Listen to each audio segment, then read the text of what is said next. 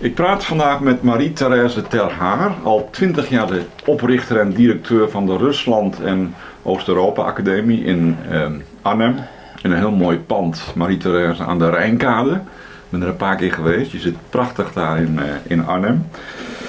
Maar het probleem is, jij geeft al twintig jaar lezingen. Je hebt je halve leven in Kiev, Moskou gewoond, et cetera. Je kent dat land, je probeert een brug te slaan tussen het westen, Nederland en Moskou. En je hebt gemerkt bij jouw lezingen, en daar gaan we het uitgebreid over hebben, dat de polarisatie zo groot is dat je zelfs soms politiebegeleiding nodig hebt om, om een lezing te kunnen houden. Vertel daar eens iets over. Nou, uiteraard is dat vooral de afgelopen uh, ja, twee maanden opgelopen. Sinds ik kan, de inval uiteraard. Ja, ja, ja, ja, ja, ja, ja. En nogmaals, als mensen ingelezen zijn, Pim, dan is het uh, geen probleem. Als mensen wat meer willen weten, ja, die komen in de academie. En ook de zakenmensen, hoe het afgehandeld moet worden. Studenten die wat meer willen weten. Maar het is vooral met bibliotheken, wat geweldig is nogmaals, als Nederlanders zich gaan verdiepen. Maar bibliotheken die stellen um, ja, een lezing open voor iedereen. Ja. Nou, en daar gebeuren soms wat rare dingen. Maar even, even voor de achtergrond ja. van de kijkers, want niet iedereen kent jouw academie. Uh, jij probeert een beetje vanuit dat Russische ja. en soms ook Oekraïense, Oost-Europese ja. perspectief naar de zaken te kijken. Hmm. Hey, jij vindt dat wij in Nederland toch wel weinig weten van Rusland, dat is ook zo. Hmm. Vanuit de Koude Oorlog ben ik er heel erg mee opgevoed dat het een soort tegenstander was, et cetera. Hmm. Nu is dat vijanddenken terug. Hmm. Nu Poetin daar is binnengevallen en nou moet jij je steeds verantwoorden. Hmm. Terwijl ik jou vanaf het begin heb horen zeggen, die inval, ik was daar totaal door verrast, hè? Toch? Nee, ik werd op uh, vierentwintig februari in de vroege ochtend wakker met, uh, dit kan niet waar zijn. Nee. Ik ben, ik ben, ik geef eerlijk toe, uh, de eerste drie dagen in een soort shock geweest. Um, dus dat boven alles. Ja, want jij hebt daar eerder over gezegd. Ik meen ja. in december, mm. het ene broedervolk, het ene mm. Slavische broedervolk, lees Rusland, mm. gaat niet het andere broedervolk aanvallen. Mm. Dat acht jij ondenkbaar, toch? Uh, ik acht het uh, ondenkbaar, maar, maar, maar, ook nu mijn verstand een beetje terugkomt. Je hebt het natuurlijk wel voorzien.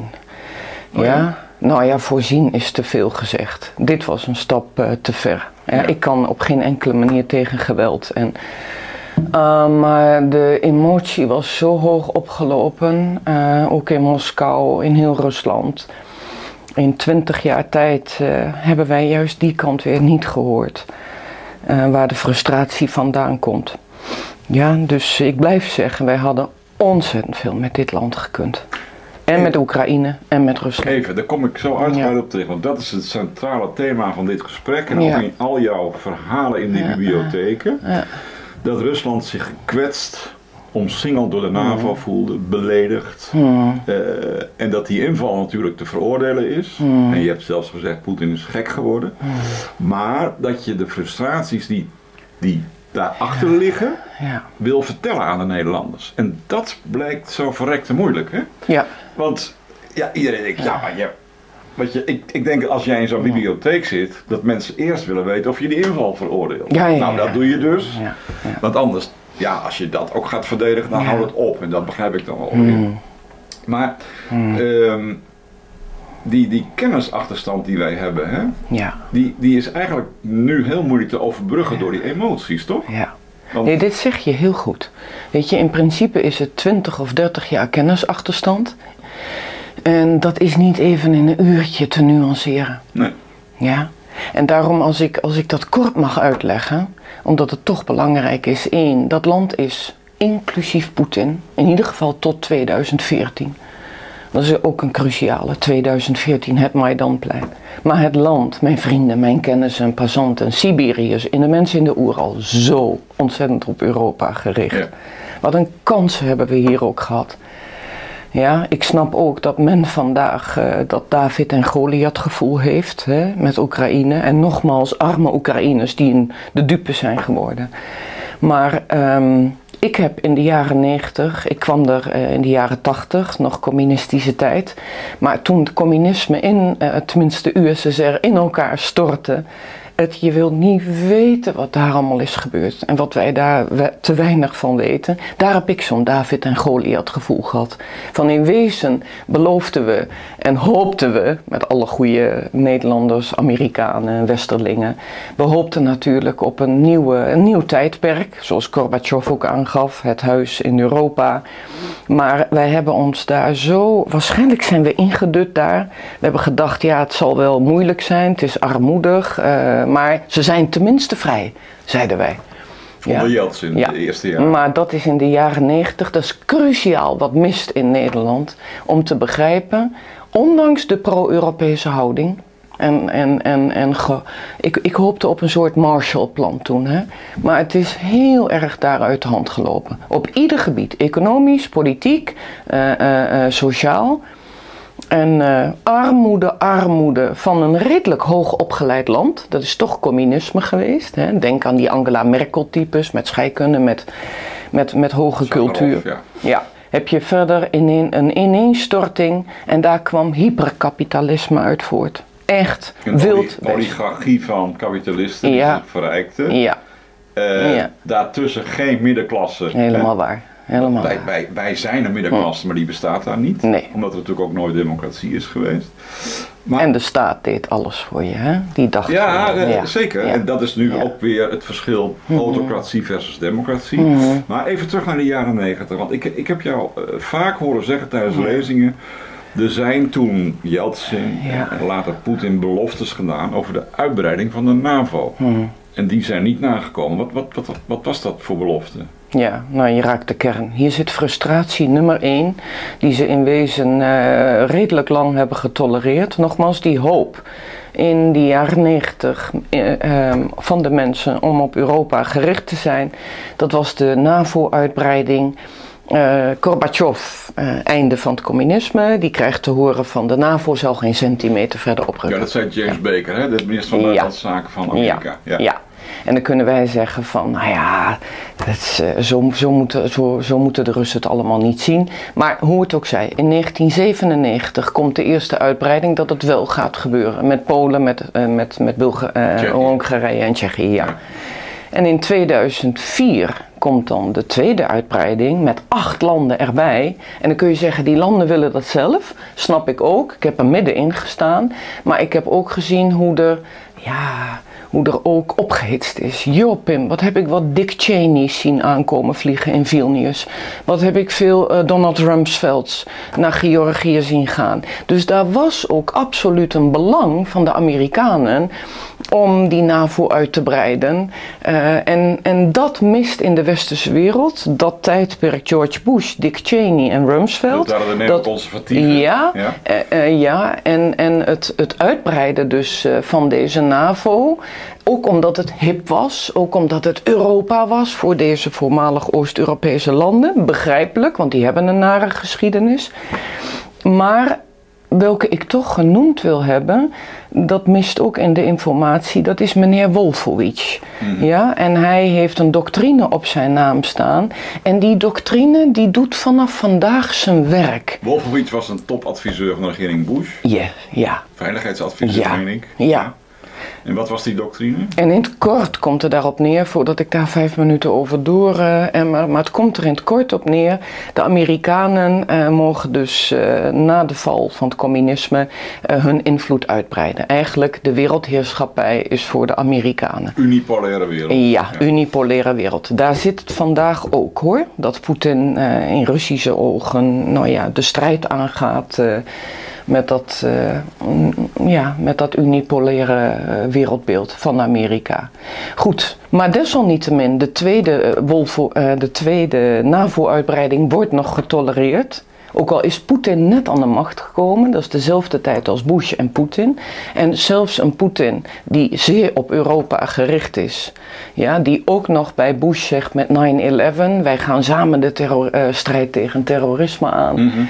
Plus nog ook nog even, nou ja, het kan niet anders met die NAVO-uitbreiding, maar waarom zouden we dan zelf geen lid kunnen worden? Ja, dat is dus opvallend. Hè? Ja, die is, die is er geweest. Ja. Dus ook een gemiste, van de NAVO. Echt, Pim, een gemiste kans voor mijn gevoel.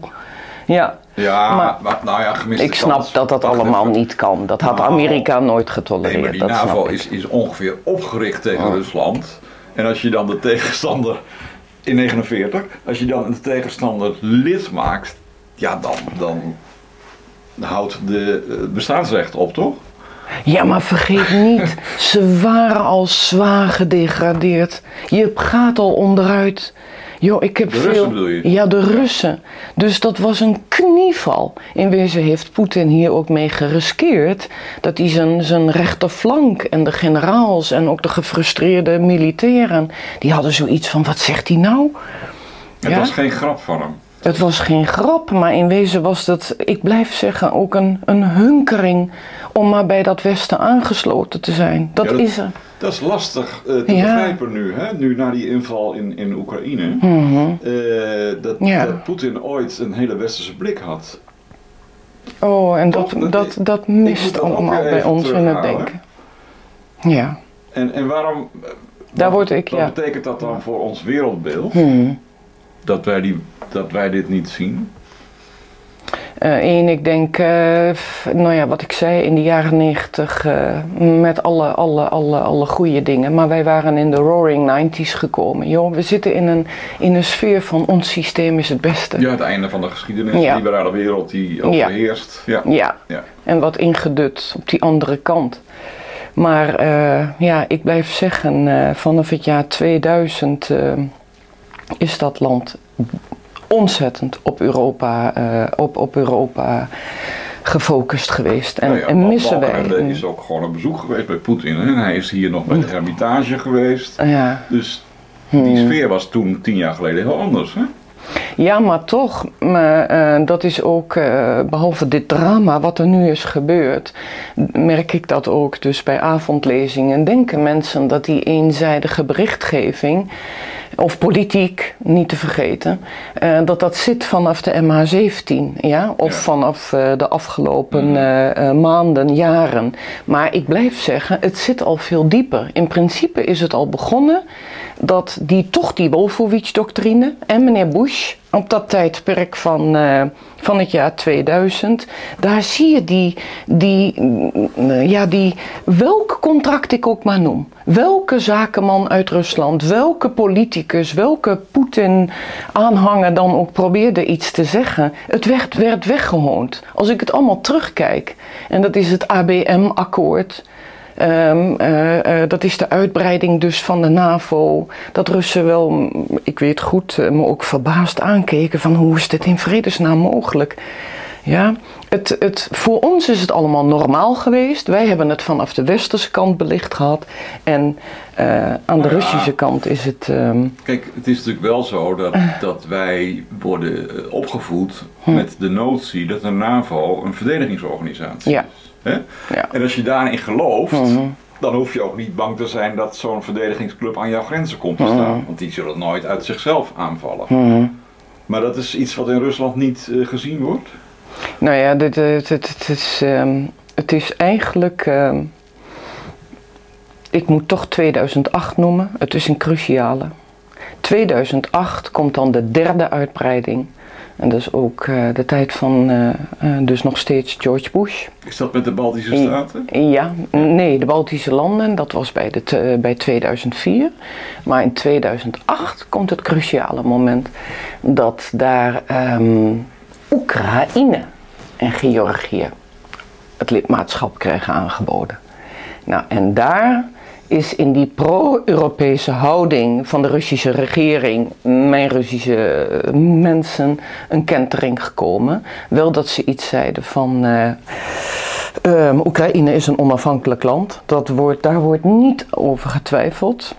En nogmaals, een broedervolk. We reisden nog veel naar elkaar toe. Maar in tweeduizend acht zegt Poetin, en die staat onder druk van die haviken en natuurlijk uh, de rechterflank, van dit wordt niet getolereerd, want het is onze achtertuin. Dus ik blijf zeggen, jij zegt misschien de NAVO mag toch uh, in principe deze landen opnemen. Ik zeg, ik zeg op mijn manier toch, wat is het nut hiervan geweest? Ja, dat is wel het wat, ja, dat hij ook, dat Poetin ook ja. Georgië binnenviel, toch? Ik bedoel... Die is ook weer een hele andere geschiedenis. Nee, ja, dat ja. is... Nee, ook maar weer ik, ik wil aparte... het niet vergelijken, nee. maar hij is ook niet zonder zonde natuurlijk. Absoluut niet. Um, maar ook een, een, het is een apart verhaal met Saakashvili in Georgië. Nee, en dat ook weet hier, ik wel, ja. maar ik, ik wil ja. maar zeggen dat, dat uh, je hoeft ook niet net te doen alsof of Rusland alleen maar een onschuldig lammetje is. Die heeft ook wel degelijk oh. imperiale ambities, et cetera. Pim, wat moet daar wat gebeuren? Ik weet het als geen toch? ander, absoluut. Maar ook dit wil ik toch even gemeld hebben. Daar is ook te weinig over belicht. Nogmaals, dat land heeft zo'n puinhoop meegemaakt in de jaren negentig. Met hyperkapitalisme, mm. met alleen maar armoede en werklozen. Moet ja. je nagaan van hoge opleiding. Je hebt niets meer. Chirurgen die beelden bewijzen van uh, uh, cultuur, zangeressen. Alles stond op straat. En hele slimme rikken. En hele grote de boeven die konden daar rijk worden, omdat er geen wetten, Abramovic, eh, precies. En vergeet ook niet, ik zat toen midden in de vertalingen met de Campina's en met de Heineken en met alle, alle, alle Friesland. Eh. Ja, jij begeleidde bedrijven, hè? Ja, ja, ja, ja, en dat was ook eh, zeer fascinerend en prachtige, eh, prachtige westerlingen. Uh, maar ik heb ook boeven zien ge, uh, die daar hebben kunnen graaien en kunnen plunderen. Dat is ook iets wat meespeelt. Oké, okay, maar je, je zegt eigenlijk, ja. nou dat kapitalisme is niet zo goed bevallen in de jaren negentig. Mm-hmm. Dus, uh, en, en, en Rusland mm-hmm. heeft ook geen democratische traditie. Mm-hmm. Dus kapitalisme werd ook mede door Poetin gelijkgesteld aan chaos. Er moet een zekere sturing zijn, ja. stabiliteit vanuit de staat. Ja. Nou ja, dat waren ze zeventig jaar gewend. Hmm. En daarvoor het tsarentijdperk. Hmm. Dus dat is voor een Rus niet zo schokkend volgens mij. Nee. Dat gebrek aan democratie. Maar um, het is hmm. niet voor niks dat onze premier Balkenende hmm. en, en, en uh, onze kroonprins, ik geloof zelfs in tweeduizend veertien nog in Sochi een biertje met hem dronk. Hmm. Omdat er nou eenmaal hmm. een zekere democratische tendens was. Hmm. En Navalny mocht nog gewoon zeggen wat hij wilde. De, ja. Er werden wel... Ja. Nemtsov was toen nog niet vermoord, denk ik, dat was tweeduizend vijftien. Maar is het dan niet doodzonde in jouw optiek dat, dat die hele tendens nu is teruggedraaid en dat, dat het ja, toch weer een dictatuur is geworden? Want dat maakt het natuurlijk ook niet makkelijk om jouw verhaal te houden. Ja. Nee, ik... ik uh, um, mm, nogmaals, ik ben nog alles uh, aan het ook verwerken en... Uh, Um, we zijn het land kwijt. We hebben het land ook in de armen van China gedreven. Uh, wat betreft wat we met het land hadden gekund, met cultuur. Mm. Wat zij van ons hadden kunnen leren op democratisch gebied en op economisch gebied. En hoe je initiatieven moet nemen. Nou ja, ze zijn natuurlijk erg rijk van het gas geworden. Hè, wat yes. aan ons geleverd hebben. Ja. ja, en wat wij ook geplunderd hebben. Maar, uh, nou ja, goed, maar... Ja. Maar, maar ik, over dat democratische, dus wij, wij hadden uh, hen daarin kunnen begeleiden. Dan was het hoe dan ook, ook anders geweest nu. En wij kunnen weer van hen leren wat cultuur kan doen, wat bezinning kan doen, wat, wat, wat, wat minder hectisch leven is. En alleen maar praten over V V D en PvdA en dat soort dingen. Een Rus kijkt me met zoeken ogen aan. Van Marie-Thérèse, wij willen eerst ons land op de rails hebben. Ja. Wij willen eerst banen hebben. Ja, dan is, waar heb je het over? Ja, ja het zijn Russen uit verschillende um, uh, sectoren. Maar desalniettemin om ook te begrijpen waarom we ze in hun trots hebben aangetast door telkens hun leider ervan langs te geven. Dus dat was al begintijd K G B. Dat was, uh, jij noemde het zelf, met, met vermoorde journalisten. Dat is allemaal dramatisch. Maar wij hebben te weinig gezien vanaf het jaar tweeduizend tot in ieder geval tweeduizend veertien, vijftien. Wat daar dan wel is gebeurd. Eén, er zijn bepaalde structuren aangebracht om grote oligarchen te pakken. Die zien we nu in Londen. Daarvan wordt verkondigd dat dat vriendjes van Poetin zijn. Maar dan kan ik echt al zien van, sorry, dit is niet goed onderlegd en onderbouwd. Dit zijn de oligarchen van de jaren negentig geweest die hebben moeten vluchten. Ja. Ja? Dus kan niet over doorgaan. Punt twee. is de economie enorm op de rails gekomen. Ik heb voor die tijd al mijn kennis en vrienden die een winkel begonnen. Die werden dus uh, uh, benaderd door een uh, beschermheer. Dat je geld af moest dragen, anders vloog je winkel in brand. Ook dat is de afgelopen vijftien jaar onder controle gekomen met een nieuw systeem, een nieuw belastingstelsel. En daar gaan we weer die hele economie op poten zetten. Ja. Nummer drie is een stabiliteitsfonds.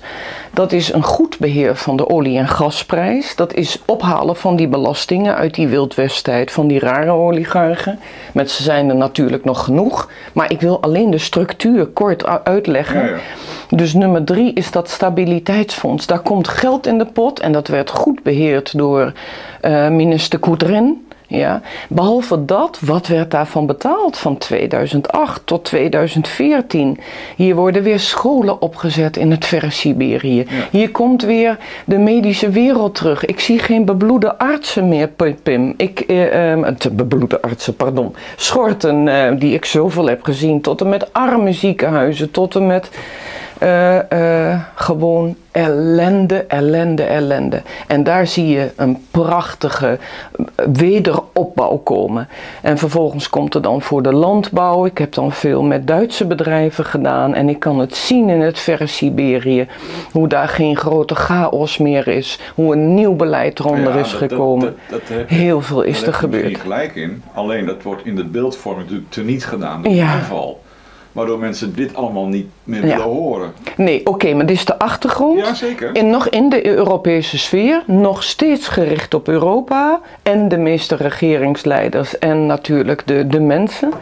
En dan komt tweeduizend veertien en daar is dus het moment op het Maidanplein. En nu kom ik terug op de neoconservatieven. Ja. En nu kom ik terug op de, op de, op de Wolfowitz-doctrine.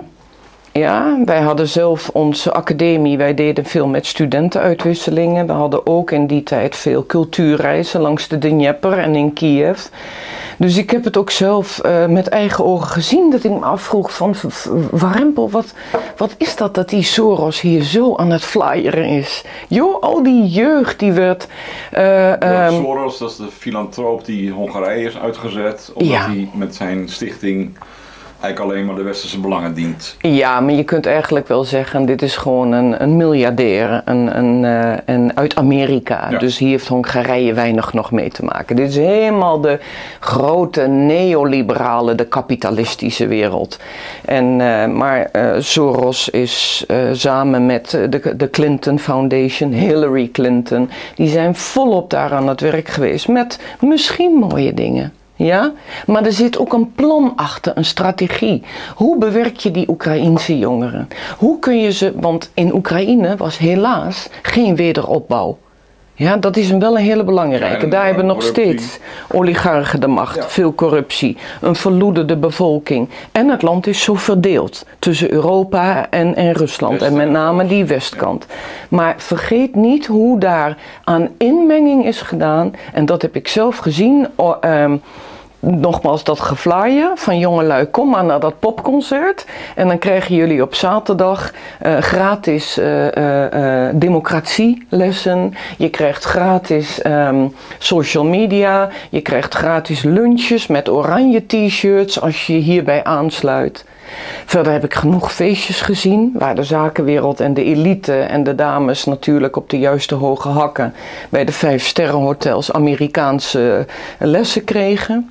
Ik heb de Joe Bidens heel erg zien binnenkomen. Hoe vaak Joe Biden in Kiev was. En zijn zoon. Ja, en zijn zoon later die op die grote post gaat komen. Hij was komen. toen vicepresident, hè? Pim, dat Obama. wil ik wel gezegd hebben. Ik heb me echt... Ik was toen niet met politiek bezig. Je bent met studenten, met uitwisselingen, met ja. samenwerking bezig.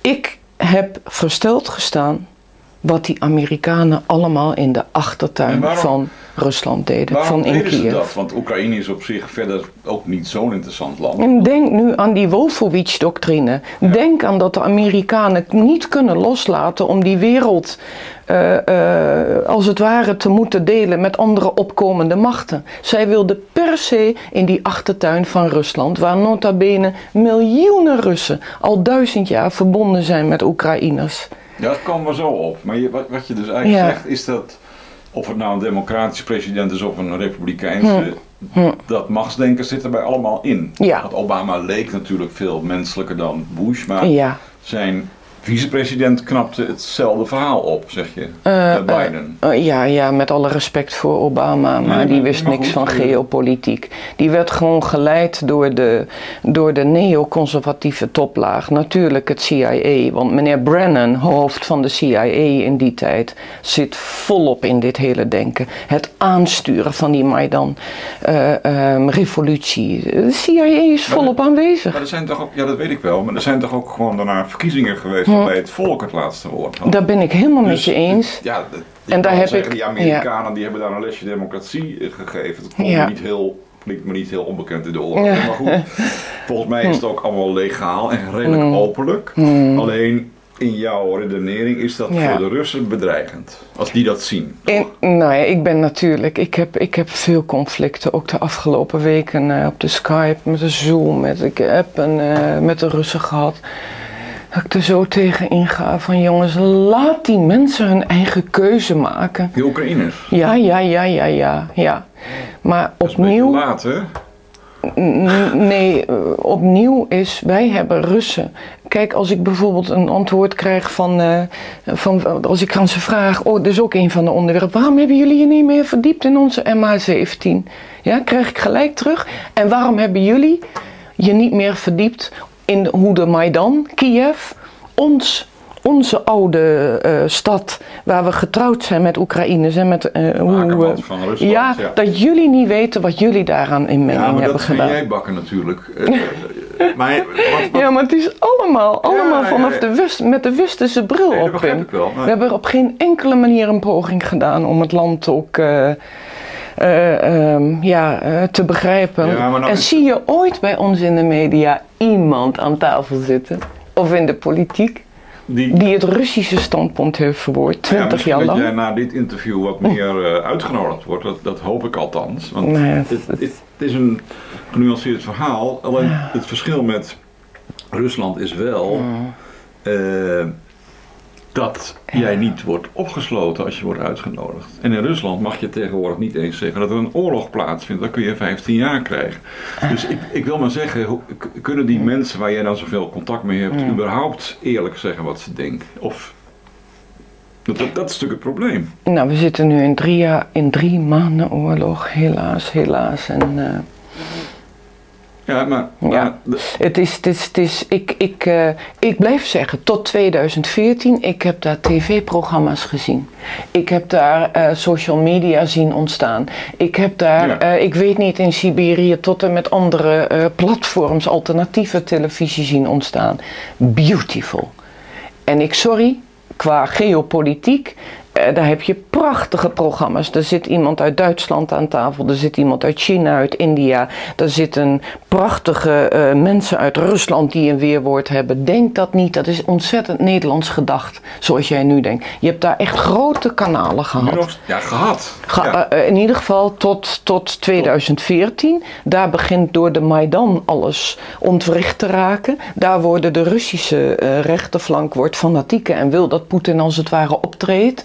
Bepaalde um, twintigers, ja, dat is logisch, die, of achttienjarigen, die zijn bij de Navalny-groeperingen, dat is ook oppositie, dat hoort ook in een land, maar het gaat wringen. En dan komt dus dat hele geopolitieke ding erbij met in Oekraïne blijven we doorgaan, we luisteren niet, de NAVO heeft meerdere uh, uh, uh, uh, opmerkingen, waarschuwingen van de Russen gehad. Ga nou niet verder in Oekraïne. Nou ja, en daar loopt de media uit de hand. En dan even terug te komen als dat nog even afgemaakt mag worden. Ik ben de afgelopen drie maanden ben ik zeker geschrokken van de Russische media. Ja, zo ordinair. Ja, en de, dat je één geluid mag laten horen en dus niet het woord oorlog mag zeggen. Dus absoluut ben ik het daarmee eens. Shocking. Dat zal wel weer uh, wat stabiliseren. Maar vergeet ook niet wat er bij ons in de media is. Alleen, ik, ik ben ook geschrokken van mijn Nederlandse media. En niet alleen de afgelopen drie maanden, de afgelopen twintig jaar. Ja. Tenminste, wat betreft dit onderwerp. Want, te eenzijdig? Ongelooflijk eenzijdig belicht. Ja.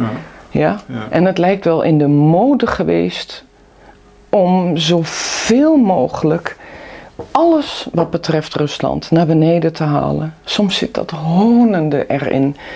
Dat wij altijd die good guys zijn. Gewoon te weinig begrepen. Weet je, en het is niet alleen een halve Zijlstra die, uh, die uh, op glad ijs zat. Hij wist het ook beter. Ja, ja? Die, die het leek wel in de mode om overal het woord uh, Poetin te laten vallen. Dan hoorde je erbij. Dat, uh, halve Zijlstra was ook inderdaad ja, van Poetin geweest. En zo zijn we heel veel andere voorbeelden. Ja? Je hoort erbij als je iets negatiefs over Rusland zegt en over Poetin. Nou ja, Drama. Maar dat is natuurlijk het probleem met, met media overal ter wereld. Als, als iets goed gaat, en dat zijn vaak ontwikkelingen die jij schetst op langjarig, die wat minder waarneembaar zijn. Ja, dat is lastiger bericht geven dan uh, Poetin die ergens binnenvalt of uh, de Pussy Riots in een kerk die gearresteerd wordt. Ja. Dat, dat zijn nou eenmaal simpele beelden en daar, ik vrees dat je het daarmee moet doen. En, en uh, ik... ik Ik vind het jammer dat jij zo gefrustreerd bent dat je daar niet jouw verhaal tegenover kan zetten. Maar vandaar ook dit interview. Ja. Daar krijg je nu wel uh, ja. de gelegenheid. Ik, ik, ik wil zo even terugkomen op die band met, met Oekraïne en Rusland. Maar ja. um, is er nou in Rusland nog enig verzet tegen die invasie? Of ja. uh, zijn die allemaal het land uit? Of wat, wat, hoe is de... de stemming nu in, in, in Moskou of in uh, Sint-Petersburg, ja. voor zover je daar contact mee hebt? Nou, um, ja, ik mis zeker uh, dat tweede vaderland heel erg. Omdat de situatie zo uit de hand is gelopen, kan ik er ook niet makkelijk meer naartoe. Maar, um, uiteraard, volop ben je bezig. Maar ik kan wel zeggen, in grote kansen is toch...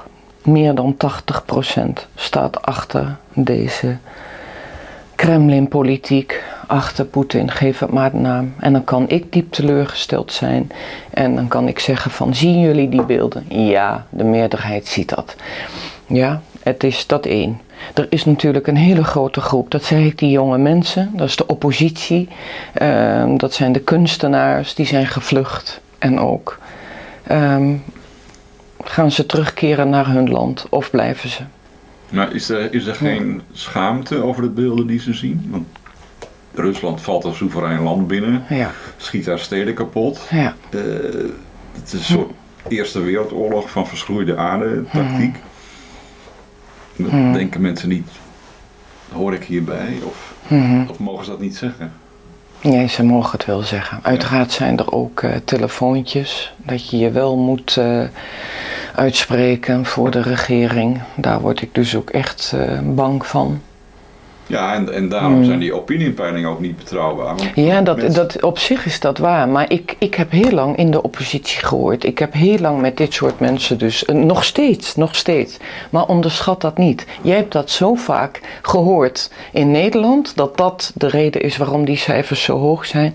Maar het is het niet zo. Nee? Oké. Okay. We hebben dertig jaar lang op een of andere manier...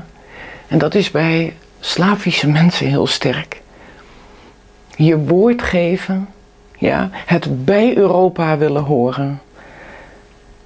Het heel veel hebben getolereerd. En dat is misschien voor jou raar om te horen. Maar één, bijvoorbeeld wat ik net zei, die plunderingen. Alles uit Europa, alles uit het Westen was hip. Alles is met kapitalisme, met consumptiemaatschappij. Dat was allemaal de juiste nieuwe wereld.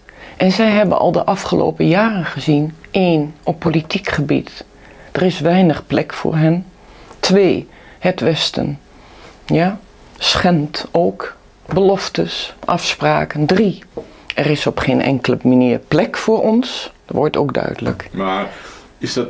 En dat ja. lijkt allemaal heel zwaar, maar laat het dan nee. nu een keer, één keer van de andere kant worden gezegd oh, ja, om het, uit maar, te begrijpen. Mag je het zeggen, ja, maar... Ik ben ook deels geschrokken, Pim, en nog steeds ervan in de war. Maar er moet een reden zijn om te begrijpen. Kijk, weet je, waar een huwelijk al getrammeland is, waar de heel oud spreekwoord is, waar de twee vechten, hebben de twee schuld. Maar wij hebben nooit schuld in het Westen. Ja, maar zo gauw iemand in het huwelijk uh, ja. geweld gebruikt, dan zegt de rechter... Ja. Nou ga je te ver, hmm. om even die parallel door te ja, doen, ja. toch? Ja, ja. ja, ik wil niet steeds ja. uh, hetzelfde... Nee, maar het is goed van je, want zo ja, ben nou. ik ook bezig aan de... Ja. Dat is natuurlijk de bottom line. Ja. Uh, Oké. Okay. Alleen kun jij mij dan uitleggen, dat het zover is gekomen. Wat maakt dan dat de, dat de NAVO ook continu verder wilde gaan, terwijl ze al die uitbreidingen erbij hadden? En dat er eigenlijk al vanaf tweeduizend acht wordt gezegd, NAVO gaat niet in Oekraïne, waar dus al duiz, waar wij duizend jaar verbonden zijn met Russen. Nou ja. En ook een Amerika tolereert niet. Denk nog even aan de Cuba-crisis. Dat heb, heb jij meegemaakt nou, als klein jongetje. Dat was wel heel jong. Maar heel klein jongetje. Na jaar tweeënzestig, ja. uh, Khrushchev had uh, kernraketten, mm. uh, althans die zou die kunnen neerzetten mm. op uh, Cuba, gericht mm. op Miami. Mm. tachtig kilometer of zo. Hè. Mm. Uh, grote crisis. Mm. Kennedy die, uh, hield voet bij stuk. Mm. En, Uh, de Russen trokken zich terug. Ja. Is dat de parallel die je trekt nu de, het Westen zo dicht bij Rusland komt met Oekraïne? Uh, nou, in ieder geval uh, de grote geopolitiek. Ja, dus we kunnen dat allemaal wel weghonen en zo. Maar Amerika heeft bijvoorbeeld toen niet getolereerd dat in hun achtertuin raketten worden geplaatst van mm. de vijand. Stel dat nu de Russische invloed in Mexico zou toenemen. Denk je dat de Amerikanen dat zouden tolereren? Nou ja, Oekraïne is natuurlijk kernwapenvrij. Hè? Mm. Sinds negentien vierennegentig. Mm. In datzelfde verdrag overigens. Mm. Ja, ik, ik wil niet met jij bakken aankomen. Maar mm. heeft Rusland beloofd om Absoluut. de territoriale Maar ook grenzen, Amerika. Wat? Ook Amerika ja, gezamenlijk. Om de, de grenzen van Oekraïne ja. te respecteren. In het vriendschapsverdrag drie jaar later is dat mm. nog eens een keer herhaald. Mm. Dus ik mm. bedoel... Ja, Absoluut. Oekraïne mocht erop rekenen ja. dat deze inval niet zou plaatsvinden. Laat ja. ik het zo zeggen, toch? Ja, je kunt het misschien nu jammer vinden of erg vinden voor de Oekraïners dat ze hun kernwapens uh, hebben opgegeven. Nou, maar ook ja. dat was armoede toen, chaos. Ja. Je weet niet hoe je je eigen land moet besturen. Toen niet in Oekraïne, toen niet in Rusland. En nogmaals, democratie is een prachtig woord. Maar denk alleen al aan de, aan de, aan de Arabische lentes. Hoe, hoe, weet je, wij zijn zo overtuigd van die democratie en de vrijheid. Dat is hoe de wereld werkt en dat is wat je mensen moet geven. Maar de Arabische wereld is het voorbeeld wat in Rusland is gebeurd. Ja? Je zet één iemand, stoot je van de troon en je denkt dat daarmee gelijk een, een land functioneert. Nou, Russen hebben daar als geen ander mee te maken gehad. Ja, maar dan is dat geen Arabisch land. Maar, dus die wilden en die waren op dat moment klaar voor een autoritaire macht. En die man die heeft, of wij het nou fijn vinden of niet, die heeft dat land uh, zeker daarin goed geleid. Ja. En dat is in Oekraïne een grote puinhoop. Ik keur het nogmaals, tot op de dag van vandaag. Wat was een andere mogelijkheid geweest? Maar no, joh, dat was afgelopen december in tweeduizend eenentwintig. Nog een laatste poging vanuit Rusland dat ze zeiden, Amerikanen en de NAVO, ja, gaan niet verder Oekraïne in. En dan hoop je toch in januari of in februari dat er iets een... een Een, een, een reactie komt. Ja, maar ik kwam niet, Pim. Maar goed, als op dat moment allerlei troepen zich zogenaamd voor een ja. oefening samentrekken aan de grens, is het natuurlijk ook niet een hele lekkere ja. sfeer waarin je zit. Maar goed, ik wil even met je, want je hebt die geschiedenis ja. bestudeerd, je hebt heel veel reizen gemaakt, ook over uh, ja. de geschiedenis. En nou zegt Poetin steeds, ja, Oekraïne, dat bestaat helemaal niet, dat land, hè? Um, Hoe, hoe, hoe komt hij daarbij? Waarom denken Russen dat? Hm. Is, is, is Oekraïne nooit een zelfstandige staat geweest? Behalve geloof ik even na de Eerste Wereldoorlog. Maar is, is het altijd verdeeld geweest tussen de grootmachten? Uh, hoe zit dat? Boe. Of is dit een te grote vraag? Je stelt mij moeilijke vragen. Nee, we gaan niet, nee. niet vanaf de stichting, maar het, het sentiment. Ja, je zit opnieuw, um, uh, uh, uh, uh, um, hoe, hoe moeilijk, duizend jaar geschiedenis. Ja? Iedere Oekraïne heeft iemand in Rusland wonen en ieder Russisch gezin ja. heeft iemand in Oekraïne wonen. Duizend jaar geschiedenis, orthodoxe kerk, cultuur, uh, christendom zei ik al, uh, um, alles. Ze zien er hetzelfde uit, dat merk je nu ook in Nederland, hoe makkelijk dat gaat om Oekraïners op te nemen. Zou hetzelfde zijn als een Rus dat zou zijn. Dus duizend jaar verbonden met elkaar. Ja. Ja? Behalve. Behalve zijn ze aan de westkant, en dat is de Galicië kant, om studie van te maken, is dat lang beze- uh, veroverd gebied geweest van de Polen. achttiende eeuw, zeventiende eeuw. Dan krijg je het Habsburgse Rijk ook. Dus die westkant, waar nu Lviv ligt, eh, op de weg naar Kiev, Galicië, is nooit eh, Slavisch gebied geweest. Ja? Alles daarachter Kiev, waar je nu... Um, Nou ja, en natuurlijk de Krim niet te vergeten. Dat is absoluut oud Slavisch gebied. En dat heette het Rijk van Kiev-Rus. Daar hoor je het al in, hoe ze met elkaar verbonden zijn. Ja, vanaf negenhonderd al geloof ja. ik. Hè? Ja. Dus ga ik, mag ik bij jou niet over doorgaan, is geen tijd voor. Nee, nee, dus nee, maar, nee maar je schetst even hmm. dat... dat ja. Sterker nog, Poetin zegt dat Kiev hmm. de bakermat is van, uh, ja. van het Rijk. Hè? Hmm. Novgorod in het noorden, daar ja. uh, is de handelsstad. Kiev was zeg maar een soort Vaticaan, het soort Rome. En dat was één rijk, zo groot als Frankrijk. Absoluut verbonden op, uh, uh, met Europa. Behalve dus dat de paus in Rome aan het kibbelen was met die, met die paus in, uh, in uh, Byzantium, waar Kiev uh, en Rusland onder vielen. Maar dat zou allemaal nu uh, te ver gaan. Het is hoe dan ook uh, het gebied wat je nu ziet, waar zo gevochten wordt. En Lugansk en Donetsk en natuurlijk uh, de Krim en aan de zuidkant. Um, en en uh, zeg maar die, die, die, die elleboog, ja. Dus Oost-Oekraïne uh, tot en met ja, Kiev en aan de zuidkant. Dat is, dat is, Nieuw-Rusland, dat is helemaal de trots geweest van het, van het grote Tsarenrijk. Joh. Wat Catharina de Grote daarvoor wat voor heeft moeten doen. Peter die hier in Nederland was om kennis op te halen. Hoe krijg ik die Zwarte Zee in handen? Want hij had alleen Archangelsk. Het was zo koud daar.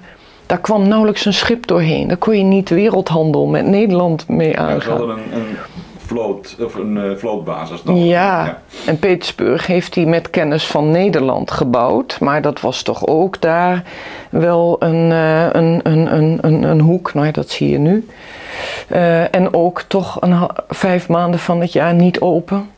Dus vanaf de tijd van de tsaren, Peter, Catharina enzovoort, is dat het Russische gebied geweest. De trots. Maar dus ook... Oekraïners en Russen die daar met elkaar hebben gewoond, altijd. Maar je sprak nog niet van de Oekraïne. Ja, het was een soort provincie, het is een soort Friesland. Ja, ja, daarom blijf ik ook zeggen, Oekraïne, sorry, is iets anders dan, uh, dan, het, dan het oude Europa. Met Polen, met Hongarije, met Tsjechië, wat nu allemaal bij de Europese Unie is gekomen. Maar waarom toch Euro, uh, um, de Oekraïne, Oekraïne per se... Uh, helemaal in de tijd van tweeduizend veertien, uh, hè, dat onze Hans van Balen en op het Maidanplein staan van Oekraïne mag bij Europa komen. En daar komt dus dat NAVO-gebeuren weer uh, uit voort. Ja, dat is toch te makkelijk gezegd. Russen en Oekraïners, nogmaals, niet die westkant, maar de kant van de zuidkant en de oostkant en de Kievkant, dat is heel erg met Rusland uh, verbonden. Echt niet zo makkelijk. En daarom vind ik ons mede, mede schuldig van hoe wij daar hebben lopen inmengen en te makkelijk hebben gedacht van zo'n land krijgen we wel bij Europa. Dat is uh, los van de corruptie, van de toestanden die daar zijn. En ik gun Oekraïne alle goeds. Ik ben dagelijks voor ze aan het tolken. Maar ik zie ook de mentaliteitsverschillen en uh, in hoeverre... Maar de, de, is, de, is de grens niet dat het Westen, wat ze ook fout hebben, in elk geval niet internationaal recht hebben geschonden? En dat Rusland dat nu wel doet door een soevereine staat binnen te vallen. We mm-hmm. dachten allemaal, mm-hmm. dat gebeurt niet meer in Europa sinds negentien vijfenveertig. Mm-hmm. Mm-hmm. Dat, dat is dan toch de morele grens uh, mm-hmm. die jij zelf ook uh, trekt. Ja. Nee, Pim, even los van alle begrip of, ja. of hè, de, de bakermat, et cetera. Ja. ja, dat... Ja. Nee, dat, jij begon daarover. Ik had niet verwacht dat ik zo'n geschiedenisvraag zou nee, krijgen, nee, maar nee, geweldig. Ja. Nee, maar jij, jij, jij ja, schetst ja. een beeld hm. dat ze een gezamenlijke geschiedenis hebben. Hm. Eigenlijk tamelijk vreedzaam, als ik jou zo hoor. Dat het hele gebied vanaf hm. Odessa naar boven hm. door Catharina de Grote al in hm. de achttiende eeuw hm. Novorussia werd genoemd. Hm. Dat is allemaal leuk, maar wij waren ook ooit, uh, de Verenigde Nederlanden hadden België erbij. Ja, dat is ja. toch geen reden om binnen te vallen? Ja, ik, ik ja. versimpel het een beetje. Hè? Ja, ja, ja, ja, ja, ja, ja, ja, ja, ja. Nee, opnieuw, ik ben heel erg voor onafhankelijkheid, boven alles. En dat is waar ik genoeg discussies met Russen over heb gehad. Ja, ik blijf me alleen en, en, en ja, ik blijf me gewoon afvragen, uh, waarom hebben wij ook twintig uh, jaar lang, wat, uh, vanaf negentien zevenennegentig, waarom hebben we per se willen doordrukken met de NAVO? Waarom hebben we uh, ja, ook de, met de, de Amerikanen... heeft het ja. trouwens uh, toegegeven, oud-secretaris-generaal mm. van de NAVO, dat in tweeduizend acht uh, de Amerikanen veel te veel gepusht hebben. Mm. En die, die heeft volgens mij toen met Bush en uh, Poetin in een kamertje gezeten. Ja. En dat ook wel te horen gekregen ja. van Poetin. Maar nu, ja. volgens mij zei hij zelf, hebben ze te veel geprovoceerd. Dus die achteraf ja. gaat hij mee in jouw standpunt. Ja. En dat is geen Havik, uh, de hoopscheffer. Mm. Dus een keurige oud-secretaris-generaal. Ik zou gewoon wensen dat dit soort geluiden wat meer ertussen kwamen. Nou, dit, dit was in ja. het Buitenhof te horen. Dus uh, ja. ja hm. het, um, hm. tot slot, want ik, ik denk dat we moeten afronden. We kunnen hier nog uren over praten. Hm. Um, hm. Wat hoop jij nou voor de toekomst? Want hm. jij hebt ongelooflijk veel culturele reizen gemaakt. Die, dat ligt allemaal stil. Op je, op je websites kan je wel intekenen, maar ik geloof niet dat het voorlopig doorgaat. Hm. Valt trouwens niet onder sancties, of wel? Zo'n culturele reis. Ja, nu wel. Wel? Ja, oh. Ja, ja. Of ja. Ah, oh, dat wist ik helemaal niet. Gaat het zo ver? Ja, ja. Dus een onschuldig tripje naar Sint-Petersburg hm. mag ook niet meer. Nee. Ja. Maar... Hm. Wanneer verwacht jij weer dat dat wel kan? Of, of is dat echt koffiedik kijken? Nee, dus dit is... Um, het kon dramatisch zijn, dat weten we allemaal met, met, met M H zeventien. We hebben genoeg sancties, we hebben genoeg pesterijen gehad, we hebben genoeg uh, uh, allerlei andere gedoe gehad. Maar zo erg als het nu is, heb ik het nog nooit meegemaakt. En dit komt voorlopig op geen enkele manier goed. Dus... Want je, je zegt altijd, ik wil een brug tussen Oost en West zijn met mijn academie in Arnhem. Maar die brug ligt in het water of die is niet ja. gestort? Ik ben niet van nature pessimist, maar ik ben daarin echt, uh, ja, we zijn het land kwijt. En zij ons? Ja, maar ook dat is iets, uh, wij krijgen dat... in Europa te horen alsof het land geïsoleerd is, alsof wij in Europa de hele wereld zijn, maar onderschat niet. Ik ben dus ook nachten, mm, volg ik het Chinese nieuws, het Indiase nieuws, uh, mensen uit Indonesië, hoe de banden worden aangetrokken met Rusland. En daarom blijft het ook zo raar. Ik geloof dat het, het is een Europees land en, en het, het, het gaat zo hard met die draai naar de Aziatische wereld. Dat is... Um... Nou ja, en, en wat je ook ziet in de, in de Verenigde Naties is, ik geloof dat meer dan de helft van de wereldbevolking uh, zich onthouden heeft van stemming ja. om die inval te veroordelen. Ja. Dat ziet China natuurlijk ook en India. Ja. He, die, ja. die autocratieën, mm-hmm. die hebben er ook geen belang bij om Rusland te veroordelen. Mm-hmm. Want die zitten zelf met Taiwan en interne uh, aangelegenheden. Klopt, Pim. Dus ja. jij zegt eigenlijk... Hard. Ja. Afgelopen uur, wij moeten wat, met een wat minder westerse blik naar al die dingen kijken. Dat is lastig hè, als je daarin bent opgevoed. Ja. Ook voor mezelf. Ja. Dat vind ik heel lastig. Mm-hmm. Denk je dat dat hm. besef nog kan indalen? Nu het allemaal zo gepolariseerd is. Alleen het is, het is te laat. Het is te laat, ja. ja. En nogmaals, het is niet uh, iets uh, van de afgelopen twee jaar. Maar het zit al twintig jaar. twintig jaar, zo westers belicht alles. Je had het net over Pussy Riots, ook daarin. Of we hebben het over Greenpeace, of we hebben het over Skripal, of we hebben het over Wit-Rusland. Alles. Ik miste zo het tegengeluid om te nuanceren. Nou ja, en de consequentie is waar we nu zijn. Na dertig jaar hebben de Russen het ook gehad met ons vingertje. En die hadden zo'n behoefte aan dingen die ze ook goed hadden gedaan. Moet je die kunstwereld zien. De meest hippe musea in, in Jekaterinburg, in Vladivostok, niet alleen in Moskou en Petersburg. Het cultuurleven is daar weer terug. Kindjes van zes jaar die je met hun ouders ziet zitten, stil om te kijken naar een opera van Mussorgsky of van Mozart. Ja, dus er is daar, dit is ook een land om gelukkig te zijn. Ja, ook dat is voor ons heel raar. Om, je kunt je bijna niet voorstellen dat je in dat land gelukkig kunt zijn. Terwijl zeker voor deze tijd veel mensen dat wel degelijk waren. Dus je zegt eigenlijk, verruim je blik. Oh, wat is, ja. Oh. Sterkte. Dankjewel, Pim.